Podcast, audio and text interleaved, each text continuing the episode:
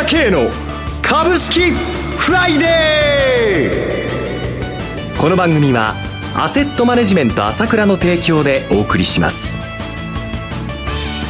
皆さんおはようございます。進行役の浜田節子です。朝倉慶の株式フライデー。今日も張り切ってまいりましょう。それでは番組パーソナリティをご紹介します。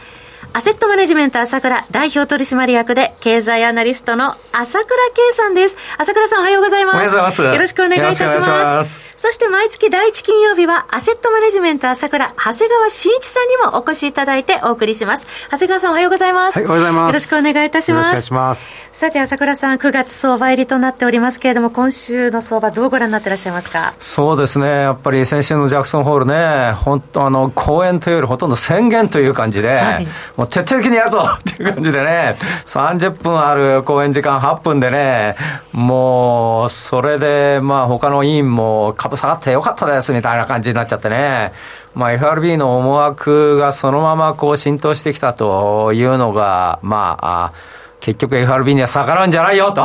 いうようなところで、ね、強く見せられたということで、それでまあ日本の株も一緒にさすがになってしまったものの、はい、やはりアメリカは今もね、あの、金利がどんどんどんどん上がってるけど、日本はゼロ金利でしょ、はい、アメリカ、日本は円安でしょ？で、企業業績悪くないでしょ、はい、何も全部一緒に下げる必要はないんだけれども、まあ、今週の流れ見ても、まあ、結局週明けに760円下がって、それから昨日430円下がって、この2つがバンバンと下がったんだけど、はい、ともども空売り比率49.4ということと51.2っていうことですから、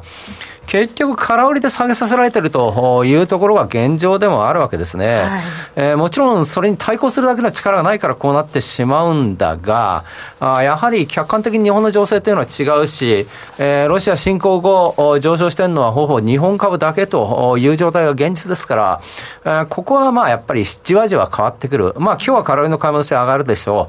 う。えー、ただやっぱり雇用統計控えて頭は重いと思うんですけれども、はい、徐々に変わってくると、特に日本株が違ってくるよということはね、あの、そういうことになってくるんじゃないかなというふうに見てますね。冷静に待ち構えておく必要ありっていうことですね。そうですね、そう思いますよ。はい。さて、朝倉さん、8月の夕刊富士株ワングランプリですが、この番組でおなじみ本日、えー、ご登場いただきます。アセットマネジメント朝倉長谷川慎一さん、見事優勝されたそうですね。すねおめでとうございます。本当に見事だったと思います。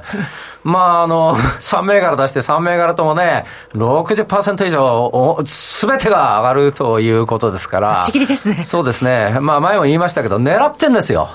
えー、まあ、長谷川も西野もそうですけれども、常に狙ってんです。えー、もう本当にもう狙いをつけて、ここだってとこいつも見てますからね。えー、この辺のところがやっぱり、いざという時、それから、あ先週もお話してますけれども、これ自体が、まあ、長谷川の目が良かったっていうのはあるけども、相場が変わってきてるぞということはね、あの、要するに反応するようになってきてるぞということは、中小型株ちょっと違うんじゃないかなというところは、あかあの、見ておいてもらいたいと思いますね。はい。えー、この後、銘柄マスター長谷川さん、えー、の話も楽しみに皆さんしておいてください。また、朝倉さん、来週9月1日ですね、大人気の朝倉セミナー開催ですね。あ、9月10日ですね。大人気の朝倉セミナー。そうですね。やっぱりこれ、こうやって波乱含みになってきて、常に秋っていうのは波乱なんですけれども、その一環として、この FRB の方向転換プラス長期金利が上がってきましたね。はい、えー、それは、それよりひどいのが欧州の中もっとひどい状態じゃないですか。えー、それとともに日本の物価どうなるかわかりませんよ。はい、えー、えー、まさにデフレからインフレという波がね、じわじわじわじわ来ようとしているわけですね。気候変動も大変 ということで、まあ、これね、株でも買っとかなきゃどうしようもないわけですけども、この辺のところも含めて、えー、まあ、その辺の情勢をですね、じっくり深掘りして話してですね、こう、ああの、行きたいと思いますよね。はい9月以降、年末までね、どういうふうに。それからもちろん、長谷川西の、うちの銘柄マスター、あの、この会社紹介もありますから、その辺も楽しみにしてもらいたいですね。皆さんご期待ください。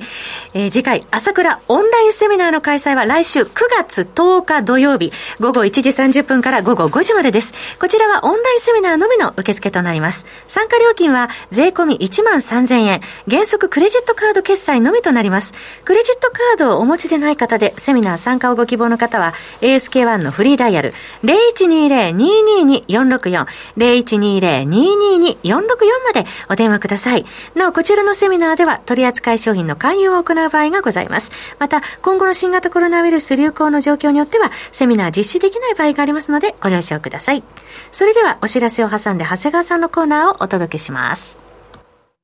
鋭い分析力で注目、経済予測のプロ、朝倉慶。日々のマーケット情勢や株式情報、個別銘柄の解説を朝倉本人とスタッフが平日16時、メールで約10分の動画を無料で配信中。株の判断に迷ったら朝倉慶。詳しくはアセットマネジメント朝倉のウェブサイトへ。本日の市況解説無料メールマガジンにご登録ください。アセットマネジメント朝倉は、証券取引、金銭、有価証券の予託、貸付行為は行っておりません。また、情報提供する金融商品の取引では、相場変動などにより損失を生じる恐れがあります。取引説明書、契約締結前交付書面などを十分にお読みいただき、ご理解の上お取引ください。金融商品仲介業者登録関東財務局長金中第605号。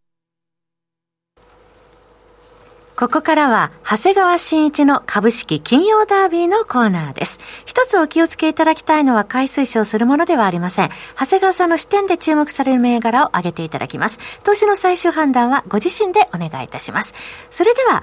銘柄マスター、長谷川さん登場です。よろしくお願いいたします。はい、よろしくお願いします。えー、それでは早速今月の注目銘柄ご紹介いただきましょう。まず一銘柄目からお願いいたします。はい、えー、EDP です。はい、えー、東証グロース上場の銘柄 7794EDP。昨日の終値は870円安1万4000飛び30円でした。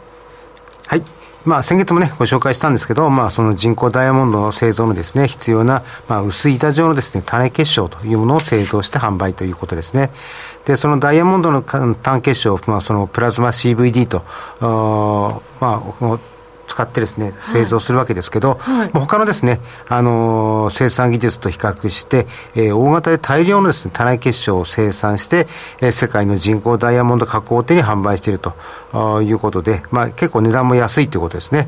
で、天然物は生産過程の過酷、あと自動労働問題ということもあって、えー、見た目にはですね、見分けのつかない人工ダイヤモンドというのがですね、まあ、あの、ESG という観点もあってですね、注目されています。えー、2年ほど前の6%ぐらいのシェアがですね、今、10%あの程度にですね、上昇しているということで、まあ、今後もこの比率がですね、高まるということになるんではないかなと思います。まあ、不純物が混じってなくてですね、まあ、純度が高い人工ダイヤモンドがですね、重宝される時代は近いということで、あとこの秋から増産体制に入ってですね、2026年には、えー、現在の3倍の生産体制ということですね。で、株価と12日のですね、第一四半決算でいきなり情報修正ということで、はい、まあ16日にはですね、16,730円の、まあ、高値をつけて、あとですね、まあ、現在揉み合ってます。えー、まあ、25日線も接近していますんで、そろそろの反発に期待をしています。はい続いての銘柄はいかがでしょうか？はい、えー、ウルトラファブリックスホールディングスです。はい。ウルトラファブリックスホールディングスは、東証スタンダード上場の銘柄、コード番号4235。昨日の終値ですが、40円高、5280円でした。はい、えー、オフィス間からですね、自動車、航空機などですね、幅広い業界に、まあ、製品を提供する、まあ、人口比較のメーカーですね。で、海外における売上高が全体の9割を超えます。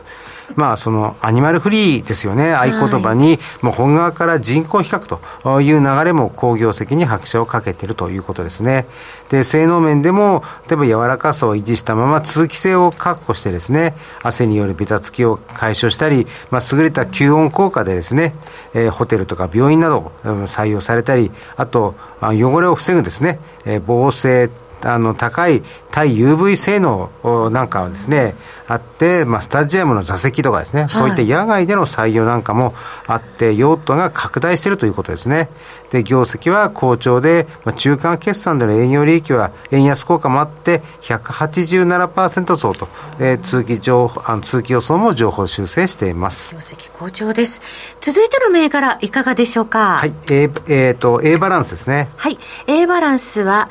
えー、東証スタンダード上場の銘柄、コード番号3856で、昨日の終値は99円安の1915円でした。はい。えー、太陽光発電システムでの販売とバイデン事業を行う、まあ、グリーンエネルギー事業、えー、そしてベトナム子会社を通じた太陽光パネルのですね、製造事業が中核です。まあ、海外売上高比率が8割弱を占めるということですね。えー、まあ、グリーンエネルギー事業では、そういった、えー、ソーラーパネルとか、えー、関連商品の販売、そして発電所の建設工事、えー、太陽光発電などの創業によるですね、売電事業を展開してて、えー、この太陽光パネルの製造事業では主に産業用、家庭用のですね、太陽光パネルの、えー、をですね、欧州とか米国、東南アジア向けに販売を行ってまして、まあ、やはり脱炭素のですね、世界的な動きを背景に、えー、業績を拡大しているということで、まあ、業績も好調でですね、営業利益は前期は24.7%増、今期は70.9%増を予定してます。まあ、8月30日に1対3の株式分割を行ってですね、まあ、株式が増加しました。はい、その関係には時給はちょっと緩んで下げてるんですけどね、まあ、こういった場面っていうのは逆に狙い目じゃないかなと思っています。はい続いての銘柄はいかがでしょうか？はい、えー、アドベンチャーです。はい。アドベンチャーは東証グロース上場の銘柄で、コード番号6030、昨日の終値100等円高、1万飛び800円でした。はい。まあ、インターネットのですね、オンラインの旅行会社ということで、航空券などの旅行会社の比較予約サイト、スカイチケットですね、の運営を主力とするコンシューバー事業を基幹としてます。まあ、安さを武器にですね、航空券、ホテル、レンタカーといった予約がまとめてもいいし、航空券だけでもですね、予約が取れたり、とても便利ですね。まあ、私私も飛行機の予約で使ってみたんですけども、とても便利で、まあ、他のサイトだと結構飛行機とホテルがセットになってたりですね、はい、あのそうするとあっちこっち行きたいなんていう考えると、結構意外に不便なんですよね。まあ、大手とか LCC など幅広い航空会社と提携しておって、まあ、安くて、まあ、便利なサイトだと思います。まあ、業績は好調でですね、営業利益は前期136.9%増、まあ、今期もですね、37.1%増を計画しています。最後にもう一銘柄お願いします。はい、えー、OAT アグリオです。はい、東証プライム上場の銘柄コード番号4979、昨日は92円安、1820円でした。はい、えー、農薬、肥料、農作業の省力化、えー、効率化に寄与するですね、えー、溶液、えー、土耕あの栽培システム、そして植物がですね、本来持っている免疫力を高めて、まあ、耐寒性、対処性、えー、病害虫耐性などをですね、促す事業など、各分野で独創的なですね、災害、あの、栽培技術を持って製品サービスを提供してます。えー、海外売上比率、えー、こちらも6割ありますんで、円安のメリットですね。で、業績は好調で中間決算では売上18.7%増のああと営業利益は61.8%増ということで好スタートで通期もあ2回目あ情報指定してます、まあ、急騰の後ですね一服してますんでこの辺はいいんではないかなと思ってますありがとうございます投資の最終判断はご自身で行ってください、えー、朝倉さん長谷川さんお二方ともどうもありがとうございました。私朝倉慶が代表を務めますアセットマネジメント朝倉では SBI 証券ウエルス並みの口座開設業務を行っています。私のホームページから証券会社の口座を作っていただきますと週2回無料で銘柄情報をお届けするサービスがあります。ぜひご利用ください。それでは今日は週末金曜日頑張っていきましょう。